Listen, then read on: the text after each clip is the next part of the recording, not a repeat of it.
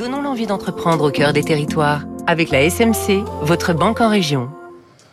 Territoire d'excellence, comme tous les matins avec Fabrice Lundy. Et cette question aujourd'hui, la France peut-elle redevenir une terre de culture de fleurs ?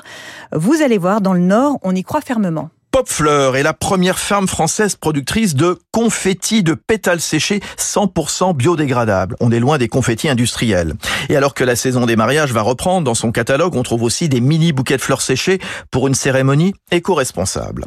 Dans une ferme construite en 1806 à Blécourt, près de Cambrai, les renoncules, roses, hortensias et les bords poussent sur 4000 m2, sans produits chimiques, près de la forêt qui apporte fraîcheur et humidité. Elles sont cueillies et effeuillées à la main avant d'être séchées dans une grange à l'abri de la lumière.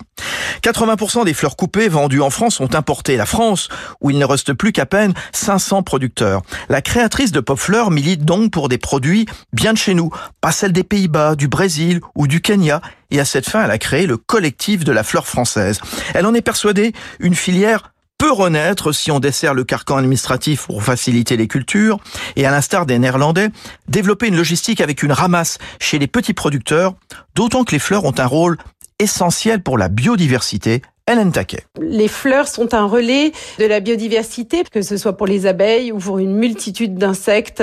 Il y a également des haies de feuillage, parce qu'on parle toujours des insectes, mais il y a également les oiseaux, toutes sortes de faunes en fait qui sont abritées dans ces fermes florales. Hélène Taquet prépare un livre, Osez la ferme florale, qui sort en juin, pour donner ses conseils au public.